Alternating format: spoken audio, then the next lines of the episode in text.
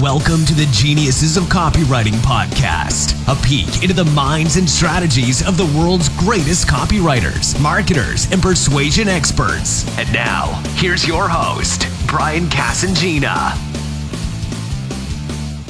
Hey guys, welcome back to the Geniuses of Copywriting podcast. I'm really excited today because I've got a guy on the call who uh, who is really um, somebody who I've been following for a little while but he's uh, um, had some massive success, and he's a really um, well. I don't want to say that, that you're a, you're an up and coming copywriter because you've been around for a while and you had some uh, some awesome results, which I'd love to hear more about. So, Justin Goff, I'd really uh, think like to thank you for coming on the call today, man.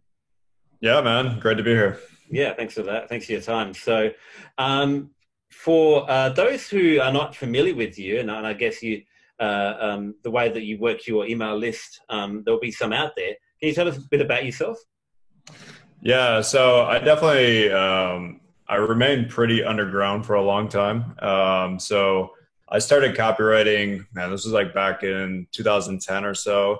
I was kind of doing affiliate marketing before that, um, and then I transferred. I, I was in the poker niche back when the poker boom was really big. I was doing affiliate stuff there. Um, and then that kind of fell apart, and I decided to get into health and fitness. And this was kind of a time when paleo and CrossFit, I kind of saw that like this was going to be a big thing. So it was like, like I said, 2009 or so. Um, that kind of boomed in like I don't know, probably like 2013 or so. Yeah. But I, I got on that before that and had a product that I made on ClickBank um, that I wrote all the copy, I did all the upsells, did all the traffic buying. Um, basically, within took me about two months to get it dialed in. And within two months, um, I went from literally nothing, couldn't do a damn thing. Uh, I was actually almost like broke. Yeah. Uh, and thinking about moving back in with my parents to turning this offer around where I made like a hundred thousand dollars in profit in like three months. Wow. Um, and that was kind of the start. And that, that, that product took off over the year. Uh, did really well that year. Um, that kind of was like my first, I would say like big hit, uh, mm. copywriting wise. Um, but yeah, that's kind of how I got into it. Then I did a little freelancing, and then a couple of years ago, I started a supplement company called Patriot Health Alliance. And uh, me and my partner Alan Baylor, uh, who also runs Food4Patriots, which is like the big survival brand, we grew that from uh, zero to $23 million in about two and a half years. Um, and then just back in 2017, I wound up selling my share of that uh, back to him. And uh, now I now I kind of focus mostly on consulting and I help other people their copy. And then I do a couple training programs like our copy accelerator one, which mm. we talked about with Stefan I know for a little bit. Yeah, yeah, that's awesome. Now, what's really interesting is like, like you say, you're, um, you're underground and a lot of, that's why a lot of people haven't uh, heard of you. you have, you've, you've uh, had so, some of these amazing results. Like you've created these companies out of thin air, but you uh, have been doing the copy and the funnels for. So have, how yeah, you, it's interesting. Some a lot of people call me a copywriter and a lot of people call me a funnel guy. Um, I've kind of realized my hire for copy. You're not allowed available to hire for copywriting. I, I've kind of realized my main specialty is really just helping people make offers work on cold traffic. Yeah. That's really what it boils down to. That's what all my clients want because they know as soon as they can make an offer work on cold traffic, it's like printing money. Mm. Um, when you can bring in 500 or 1,000 new customers a day, like that just creates everything that kind of runs the business. Um, it, that took me a while to learn too.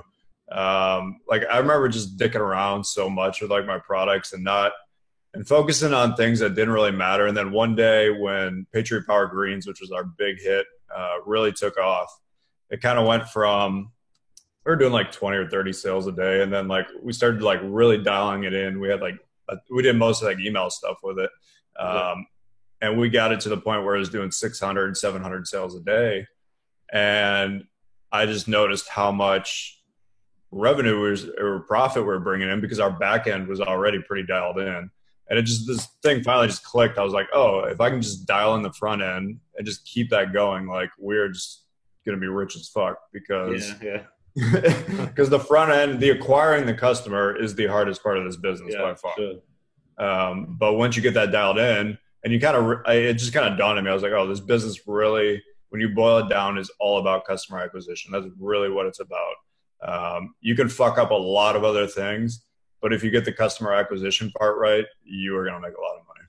Yeah, that's what I was going to ask you about because uh, um, you, you, say you had the, the back end dialed in, so that, that was fine and that, that was working. But uh, once you nailed the front end stuff, that's when it really took off. So how, how does a person go about that these days? Because uh, you know um, uh, that that's the holy grail of, of, of making any any business really hum. So, uh, but there's there's a lot of problems with uh, with compliance and there's problems with with monetizing these front end funnels. You know. Um, so, what's your trick to mastering that? Um, so it's definitely a lot more complicated nowadays. Like a couple years ago, you hired someone like me, or you hired someone like Chris Dodd, and they wrote you a VSL, and you ran it everywhere and just ran traffic to it, and yeah, made a bunch of money. Those days, those days are pretty much over. Um, nowadays, uh, with all the clients I work with, it's mostly um, almost reverse engineering stuff. So it's like, okay, we want to scale on Facebook. What can we put on Facebook that Facebook is going to be okay with? Uh, that they're not going to like slap compliance wise, and that that's from like an offer standpoint, from a copy standpoint, uh, from everything. It's like, okay, then what what can we sell as an upsell to it?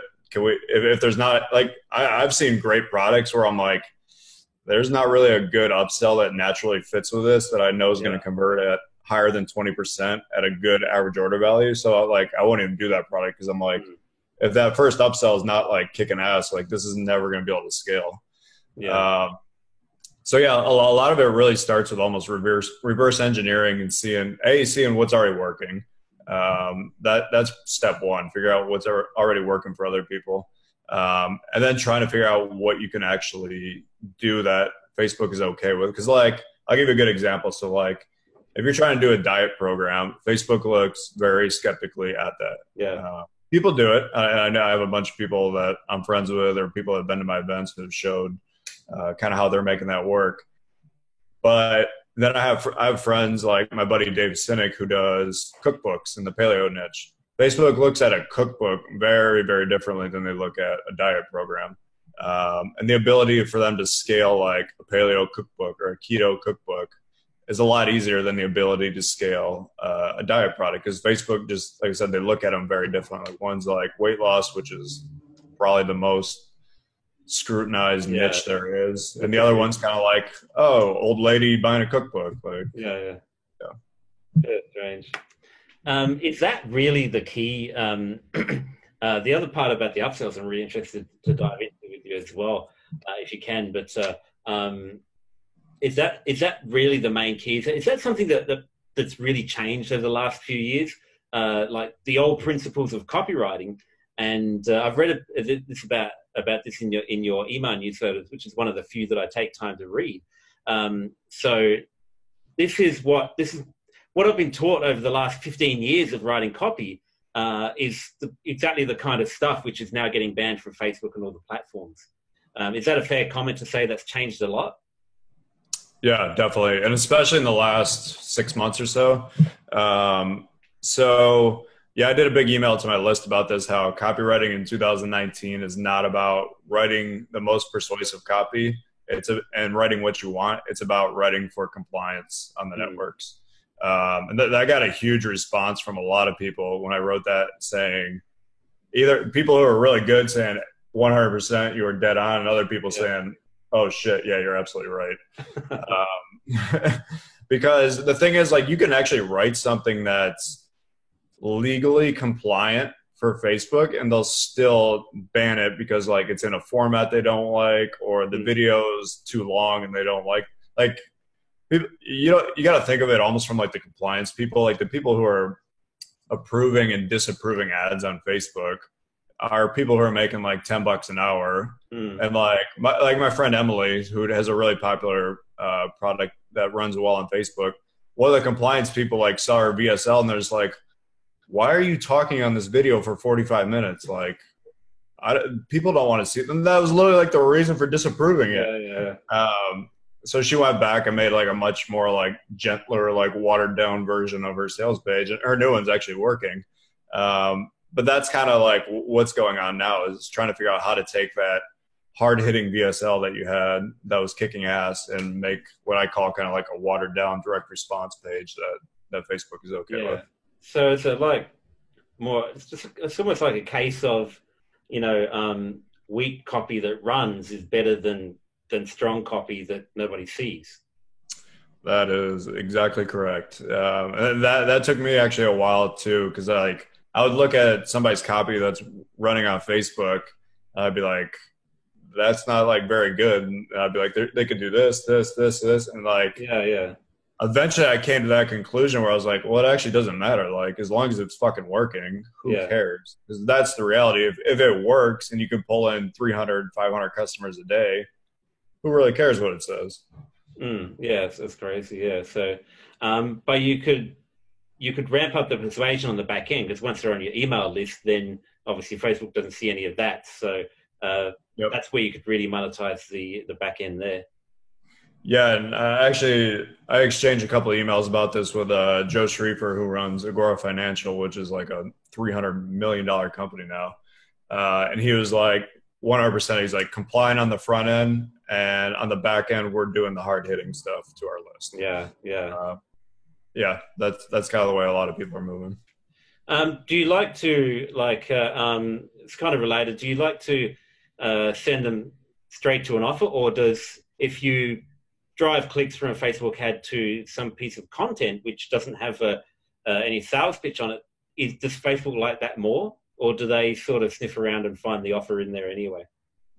Um, it depends. Um, they are getting much more in depth. So this is actually surprising to me. So one of the guys who was at my uh, at an event in October, a high end like twenty five thousand dollar beat your control event and one of the guys there, Matt Harmon, who is really, really good with Facebook ads, kind of shocked me. He was like, Facebook now is actually going through every page of like your funnel.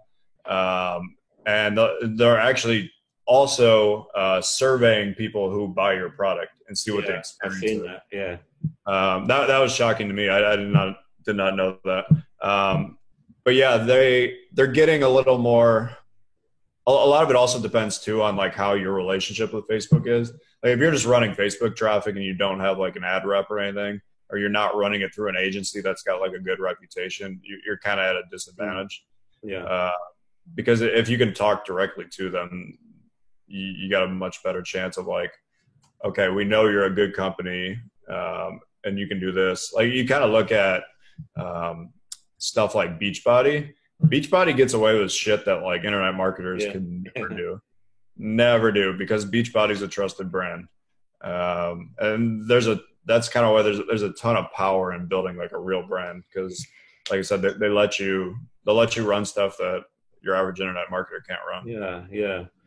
So that that's really the long game then, building up a brand which um, not only uh, um, it's valued by your customers, but also by the people who are uh, allowing you to run your ads.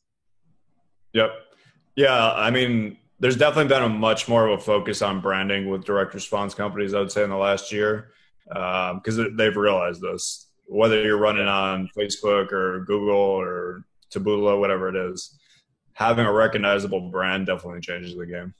Yeah, yeah. Because I was writing copy for Mindvalley for about three years, and they born on direct response over the last 10, 15 years, um, doing all the, the webinar opt-ins and all, all that kind of stuff. Um, the last few years, they've been really focused on the brand and dialing back the the hypiness of, of the, the old stuff they used to have. And, and they spend you know a lot of money per month, you know, six figures a month on, on, on ads. So um, they've obviously got the rep and they've got the rep, the uh, the relationship with Facebook and that. But uh, um, but yeah, they're doing the same thing. Yep, makes sense. Um, so once you get somebody, uh, let's say uh, you're, um, you nail this part, which which for, for me is, is still something I'm still still trying to process. Really, the fact that that uh, you know you have to uh, water down this copy so much. So that's kind of thing uh, that uh, the, the old school copywriters like me who've been doing it for a long time, and you, you have as well. But it's, it's something we've got to get over. So um, if we want to if we want to use these platforms. That's that's a really uh, important point that, that you've made here on this call, which which everybody kind of needs to get. Once you've done that, if they if they go through your cart, um, you know the upsell um, is something where you know the upsells in my my tiny funnels have, have been responsible for a big chunk of the revenue that I've made online. So um, and when you're really doing good volume, they're critical. So um, how do you really nail that upsell, and how just how important is that uh, uh, to your overall uh, front end efforts? Yeah, so I mean, the first upsell by far is the most important. Um, that's going to make up like 80% of your actual upsell revenue right on the first upsell. Um, I could tell you from working with, God, I don't know, probably 15 to 20 clients, and then probably closer to 40 if you count like people who are in my coaching programs who I help on their stuff. The biggest mistake people make with upsells uh, is not really reverse engineering it and coming up with uh, coming up with the they basically they make the product and they're like okay we have this product and this product let's stick one of them on there as an upsell and that's the complete wrong way to do it mm. uh, because the best upsells are always like really natural fits that that blend with the front end yeah, so yeah. i'll give you an example um, in our old company we had a, a free plus shipping offer for our patriot power green supplement it's basically like four bucks on the front end. You get like seven little sample packs of it. Um, and then the first upsell, we sold them the big full size canisters of it. Um, that's a super natural flow where it's like, yo, you just bought the samples. Do you want to buy more of the big yeah. ones? Yeah. Um, and that crushes. Um, so trying to figure out a way where you can get a, a really natural flow. So like you'll see people who do this and um, so let's say somebody in BizOp who has like a Facebook ads course. Yeah. They'll do a Facebook ads course and then their first upsell will be like, why don't you get my Twitter ads course or something? The reality is like that guy who bought the Facebook ads course is interested in Facebook ads. Like Twitter has nothing to do with it. He'd be much better doing some type of like in-depth like masterclass on Facebook or like the advanced version of the Facebook course, stuff like that, instead of going completely different direction. Yeah, yeah, because uh, um, the last product uh, that I created was some copywriting templates, and the upsell that I created for that was uh, uh me doing some video walkthroughs of how to use all the templates. So that's always got a very high uh, take rate on that product as well. So um, that seemed natural for, for me to to create that product when I already had the first one, which was just the text files. You know, it's, it's much better to actually have the the video walkthrough. So that seemed natural to me. Yep. Yeah, that, that's kind of the the idea. Um, the kind of the two, I would say the two overall things I always go for with upsells is one, selling them kind of more of what they just bought, like especially if you're doing physical products, like um, you're giving them a thing of survival food on the front end, sell them a yeah. bigger three month supply of it as the upsell. Yeah. Um, and then the second one is basically trying to sell them something that makes it work faster. Mm-hmm. So whatever they bought on the front end, here's how to make it work faster, or here's yeah. how to do it like more done for you so you don't have to do anything. Stuff yeah. like that. Like those are kind of the main ways I kind of look at upsells. Yeah, because I've seen so many examples. You buy some kind of marketing or copywriting course, and the, the upsell is uh, like a, a, traffic course um, of driving paid traffic or something. So that's probably not really uh, natural enough. Um, it is a, another step in, in the marketing funnel because that, that, that's obviously why they put it there. But is that not really the sort of thing that uh, um, that is the best upsell? Yeah, so I mean, you look at look at something like Agora. Agora sells financial newsletters. You buy the newsletter on the front end for thirty nine bucks or whatever it is. Um, instead of trying to sell you other newsletters or other books as the first upsell, the first upsell is a year or a lifetime subscription mm. to that newsletter. Yeah. So something that you just paid 39 bucks for, they're like, hey, we'll send it to you for the rest of your life. And I, I can't remember what they charge, maybe like 200 bucks or something. Yeah. Yeah. And that gets their, that, that's the best upsell they've ever found. And they just, literally every Agora imprint division, there's like hundreds of them, mm. models that exact same model because it just works nonstop. Um, and that's kind of one of the cool things with upsells. Once you find something that works, like if you're in the supplement business, you find out this offer works you can just replicate it over and over and over again. Yeah, that's the key as well. Not not to reinvent the wheel each time. Yeah. so yeah. Um, yeah. So do you have? Do you like to have um, uh, three or four upsells? Uh, is one usually good enough? Um, so I would say it definitely depends. Um, I'm a bigger fan of of trying to get as much out of like two of them as possible because obviously like upsells piss people off. It's not not anything that's like fun. It's not a good customer experience, but mm. uh, it's the reality of you have to have it to make an offer work. Um, I, like a lot of the stuff that we used to do had two, um, and then pretty much everything always had downsells. Um, that's kind of an area too where a lot of people leave a ton of money on the table. Um, if you're not doing downsells, you're you're leaving pretty mm. serious average order value on the table. Yeah, yeah. So it's that the same principle uh, with downsells. You can't just have something completely unrelated. Yeah, I mean the best downsells are always kind of offering them whatever you just offered them at either a cheaper price or monthly installment payments mm. or add like some extra bonuses to make the deal even better. Um, all that kind of stuff. Um, yeah. Yeah, I see a lot. Of, yeah, I see a lot of offers with uh, you know you've got on the sales page the, the pay in full button, and you've got like a, another button for payment plans. So um, is that a scenario where they're losing money because that could be a downsell, the payment plan? Uh, not necessarily. Um, I mean, if they're smart, they've tested it and realized, okay, if we add this, it, it helps. True. That, that definitely works with higher price stuff. I mean, if something's mm-hmm. over like a thousand bucks, like yeah, for, for even people, bucks, yeah. even people who are have money will take payment plans. Mm-hmm.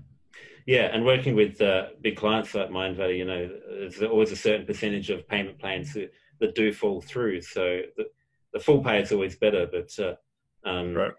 but uh, payment plans do tend to increase uh, yeah sales a lot. Uh, but I was yeah, going to. Yeah, we um, give give you an example of that. So um, for the copy accelerator program that Stefan and I are doing, um, we we actually were not going to offer payment plans at first, and then we kind of like thought about it, and I was like, yeah, we'll probably get a few more people to do it. Mm. It turns out like eighty percent of the people doing our program are doing the payment plans, um, and we give them a little like if you pay up front, it's like instead of being 18 grand a year or it's like 18 a grand a year if you pay up front but if you pay on the payment plans it's more like 21 and a half or so yeah yeah um, so they get a better deal if they pay up front but like yeah, I mean, it's still like a lot of very, very successful people are just like, yeah, I'll take the payments. So mm-hmm. definitely, definitely works. Yeah, I've done that plenty of times myself, like with people like Todd Brown and that, you know, um, you know, if the, the payments are spread out over the, the whole year, it becomes like a membership, which is the uh, um, the other question that uh, that, I, that I, I, wanted to ask you about upsells is uh, about selling continuity programs uh, as, as an upsell. I mean, we know it's it's hard as a front end product, um, but uh, if if someone buys a one off product, you know, is uh, is a continuity product a good upsell or downsell? Um, so the it's a murky answer. It, it depends. Um, I don't. I personally don't have a lot of experience with doing them myself. Uh, I have a couple people in my coaching programs who are doing them and doing well. The ones I've seen that work tend to be in pretty like passionate niches where people are going to stick. Um, so I'll give you an example. One of the guys in one of my coaching programs, uh, Caleb Osborne, is in a very specific. He's in the gun niche, but even a very specific part of the gun niche where like he, he literally sells products teaching people how to build like their own guns. Okay. Like build like an AR-15 on yeah. your own. But wow. he sells products like that. Um, so it's a very like hyper focused niche. Mm. But like, so one of his upsell, he'll sell these little products on the front end, like it's like a DVD free plus shipping offer. And then his first upsell, he's basically like, "Yo, you bought the AR-15 one. I'm gonna give you four more of these. How to build a pistol and a Glock and wh- whatever all the guns are." He's like, and I'm gonna give them to you for free if you join my newsletter. Um, whatever he has a print newsletter that's like, oh, yeah. I can't remember. It's like 50 to 75 bucks a month, somewhere in there. Um, but like he crushes it with that because that's a pretty passionate niche where like once they start getting the newsletter, like they actually stick for five yeah. or six months, which you, you don't really see that kind of stuff. Yeah. yeah. And most like if you're in weight loss, nobody's fucking sticking for six months on it. uh, internet marketing would probably be the same, but definitely weight loss. Uh, um, you wouldn't like to rely on a, on a on a on a continuity program. Yeah, I mean it's it's just tough in the niches where it's like such a um, just like instant buy where they're not really looking for anything. It's yeah. tough because like yeah, that weight loss person in three weeks they're going to be on. If they bought your keto book, like they're going to be on to something else. Yeah, uh, they're not going. to And same with same with BizOp. Um, if you got like real business owners, different story. But mm. BizOp, kind of the same way. Yeah, yeah, it's uh, a lot a lot of money in BizOp, but uh, um, there are, there's always a good churn churn of new people coming in. Yep. Um, so, do you think that uh, um, that uh, these niches that we've been talking about uh, and the, the the guidelines that that uh, you've given us today is that is that like are they like uh, uh, hard and fast things you've proven over the last few years? Which I know they are, but um, are those rules um, flexible, or even can they be broken with the right kind of marketing and the right kind of copy, or is this just the way it is? Which rules are you referring to? Like uh, um, with uh, uh, the fact that uh, that uh, weight loss is, is, hard to sell a subscription, or um, uh, things like that. Um, no, they definitely can be broken. I'm much more a fan of like like in that situation. I'm much more a fan of getting as much average order value up front mm. as I can. Um, because when I get the money on day one, then I can make the media buying work a lot better. Um, whereas if I have to wait three months to break even, like that, that really changes the metrics.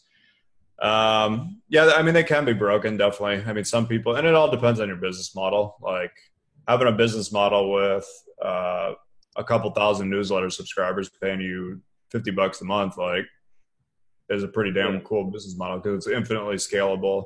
Um, so yeah, it really, like I said, it really depends on what you want and kind of what your back end is. And yeah, yeah, yeah.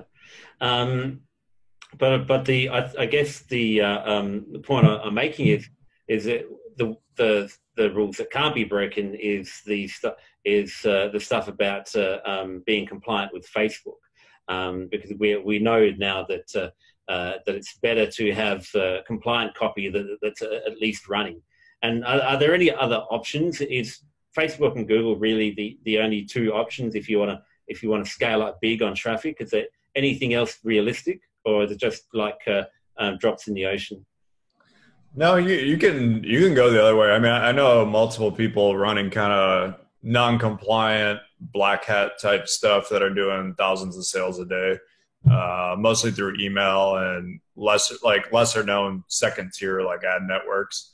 Um, and they're making that work. So there, there's definitely you can do the same thing on on mm. like I said on on the black hat side. Um, the the problem with that though is obviously there's way more risk. Um, the true scalability would come though from Facebook and Taboola and AdWord. I mean, and Google pretty much. Yeah, yeah. So as long as you stick with the uh, the big like brand name platforms, that's where um, the best bet is if you want to scale, if you want to scale a real business. Yeah, and it, it depends too. Like, like if you're a solopreneur and it's just you and you're making 200 sales a day through email, like you might be happy with that because yeah. now you're making six figures and that's great. I mean, if you got a company that's fifty million dollar company, it's like you can't just rely on one traffic source. It's yeah, like true. that's kind of been one of the big shifts I've seen over the last six months, where everybody that was focusing on email and affiliates is really putting like all their eggs in the Facebook and Google Display mm. Network. Um, yeah, trying to there. Yeah, and um, like, do you ever customize any parts of your funnels for different platforms, or or is it just uh, one size fits all? Um, no, they're they're usually pretty similar. Um, yeah, I mean, unless you're selling something that you as like an upsell where like Facebook would would not be. There, there, sometimes there's stuff in terms of like if your video auto plays, Facebook might not be okay with that on like the upsell. Mm. So certain times, yeah, there is stuff that you might need to change a little bit. So um, Facebook knows about the upsells as well. Yes. So they don't just opt in to um, your uh, free stuff; they actually go through the whole thing. So if you're advertising, let's say you're selling a, a flashlight in the survival niche on Facebook, they're gonna not only look at your sales page, they're going to look at the next page, which would probably be your first upsell. Mm. Uh, they might look at like the page after that. Um, yeah, they, they do go a little further. They're not as picky though about the pages further down the funnel, from what what I can tell. Um, like I know people who I know people who are running like quizzes. I have a couple people in my coaching programs that are running quizzes at pretty high volume, and the landing page for the quiz and like the results page for the quiz, like some of those matter, but like past that, Facebook doesn't really care as much because um, mm. they're not going to go. They're not going to go through 15 pages and get all the way to like your last thing if you have a yeah 12 question quiz. Mm, interesting, yeah, but they're certainly diving a lot deeper into funnels than I ever thought they, that they did.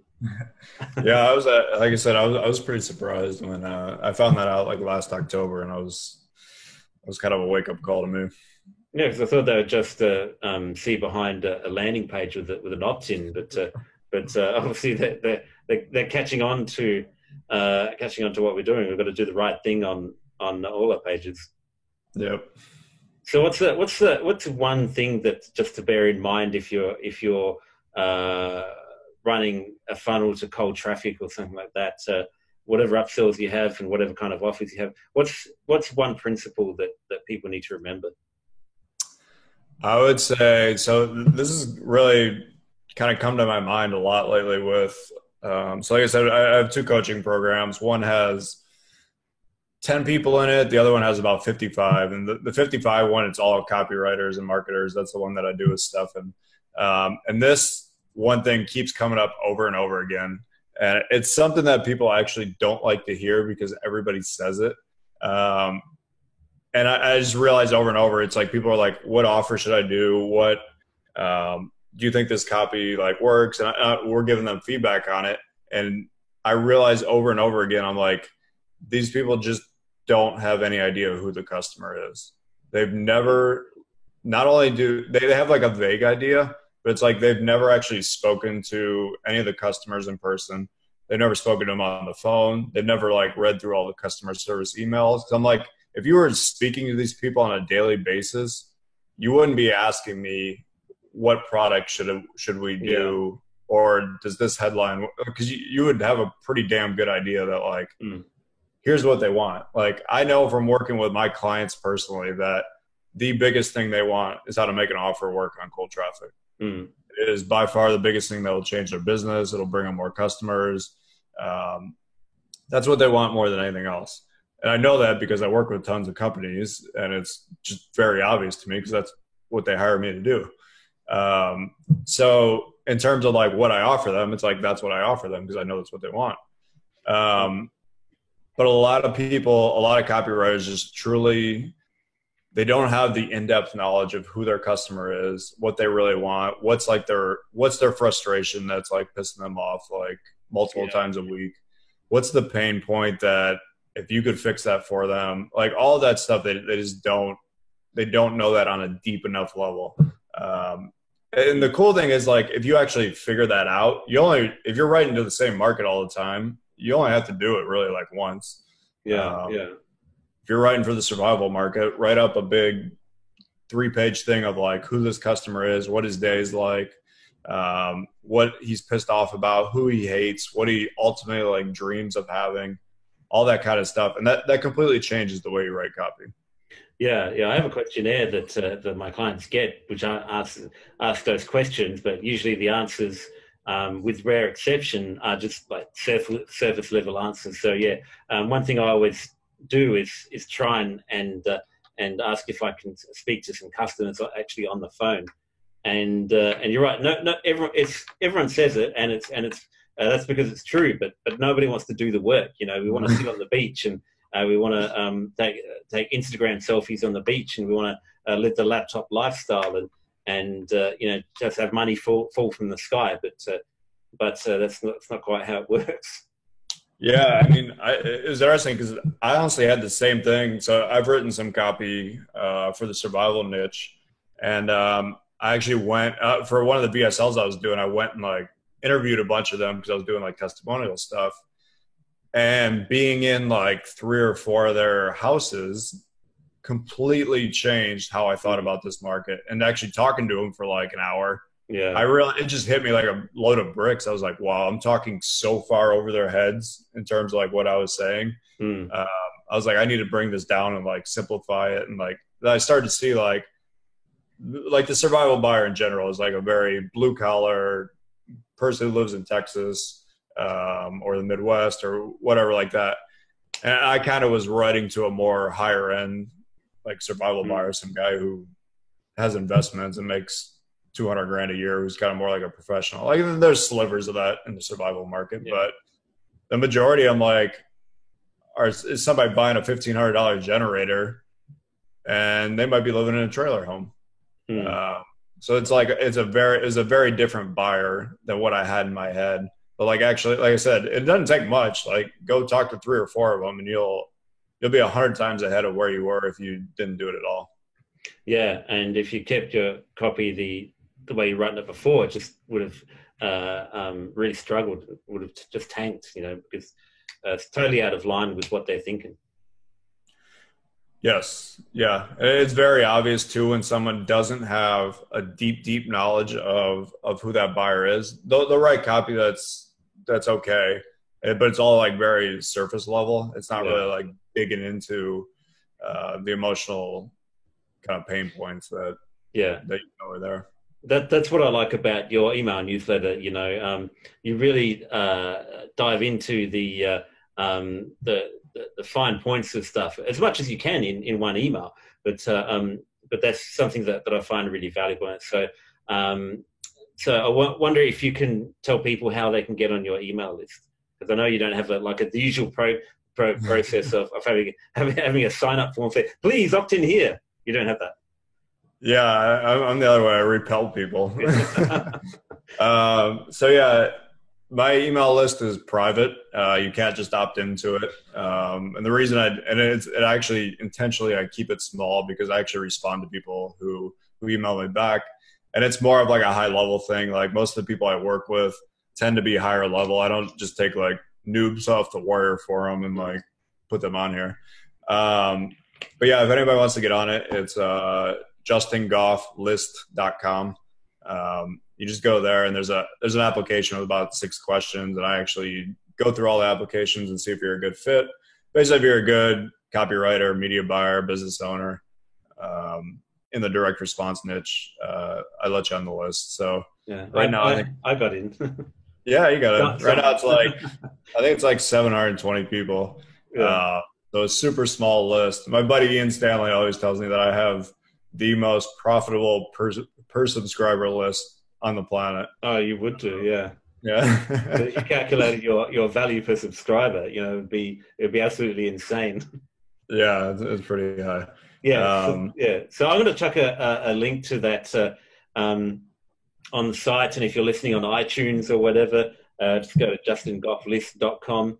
Uh, but don't go there thinking you're going to sign up and get a, get a free PDF that's going to gather dust on your uh, computer like like most opt-ins. Uh, this is an application process, and um, you will have to actually pass muster. But uh, but if you get in, uh, it's definitely worth it. So I highly advise you go to justingofflist.com and uh, if you can if you qualify then you can get on the list Yeah, man. Um, yeah, it's, it's interesting. Like it, it's it's a very high quality list in the sense that probably every big name in direct response that you would know is on there. Yeah. Uh, Craig Clemens from Golden Hippo, Joe Schriefer, my old partner Alan Baylor, um, every Chris Haddad, David Deutsch, all the big copywriters.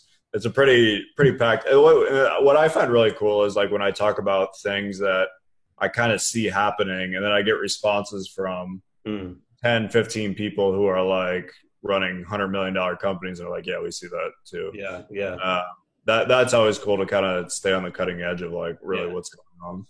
yeah and i wasn't just uh, um, uh, blowing smoke up your ass before it really is one of the the few email lists that i take time you know when an email comes in I sit down and read it and uh, um, it's always got something pretty valuable on it so uh, Awesome. Thanks, man. Yeah, if you get on the, uh, if you can get on the list, then get on it. So um, I'd like to finish off by uh, inviting you uh, to come back another time because one one other thing I wanted to uh, talk to with you which I don't have time today, is about direct mail. So um, let me get this. It's just out of reach. Here it is. So for um, for those listening on oh, iTunes, nice. I'm, I'm holding up uh, Justin's awesome direct mail package, which is one of the things that he used to uh, to uh, get people along to that that big seminar that you ran. Um, so this is one of my um, prized swipes now. Uh, I've had a lot of requests to do unboxing videos of that thing. I said, I'm sure he doesn't want me to ex- expose all his marketing um, but yeah, if if you want to if you want to come back sometime and talk direct mail, that that'd be really awesome as well. So yeah, that'd be cool. I, I actually I don't have a huge amount of experience in direct mail. Um, that was probably one of the first things I've ever done where I really just put it together from scratch. Uh, I mailed it to my whole list. Yeah. Um, it, it what shocked me was the response it got um, on social media. Like yeah. I had probably I don't know forty people on Facebook like take a picture with it or a video with it and like post it on Facebook. Um, yeah. That that I, I, was not expecting whatsoever. That's where uh, that's where I got all these requests. To, I'm doing an unboxing video, man. this is a guy's marketing pack here. I'm not going to show all of that, but yeah, it was it was interesting. Yeah, it did really well too. I mean, it got. I think I had 20. I had 21 people at that event.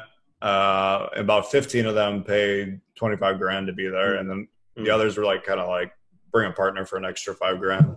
Um, but yeah, it for me getting to a business owner that worked a lot better than like a VSL or because it, it, yeah. it, completely changes how they perceive like the event. And, yeah, um, yeah. I remember seeing uh, um, people all over the world uh, uh, start to receive those because um, I'm obviously on my friends list. There's a lot of people on, on your email list, and then I got mine all, all, the way over here in Bangkok, Thailand, and, and uh, and it was, it was it was, it was like one of the best. Uh, it's probably the best uh, shock and awe package that that I that I've received uh, nice. for many years, and no one does direct mail anymore anyway, but uh, except for you. So so that was good. Um, yeah, yeah. So uh, yeah. JustinGoffList.com is the site to go to. If you qualify, you can get on his list. It's an application process. If if you go there and check it out, and uh, if you can get on the list, I highly advise it. It's very valuable. So thanks for coming on, Justin. I, I know your time's very valuable as well, so I appreciate you sharing uh, all these insights with us. Um, it's been really awesome. Awesome, man. Thanks for having me. Thanks, man. Thank you for listening to Geniuses of Copywriting with Brian Casangina. To get the full transcript and all the resources mentioned on today's show, go to www.geniusesofcopywriting.com now.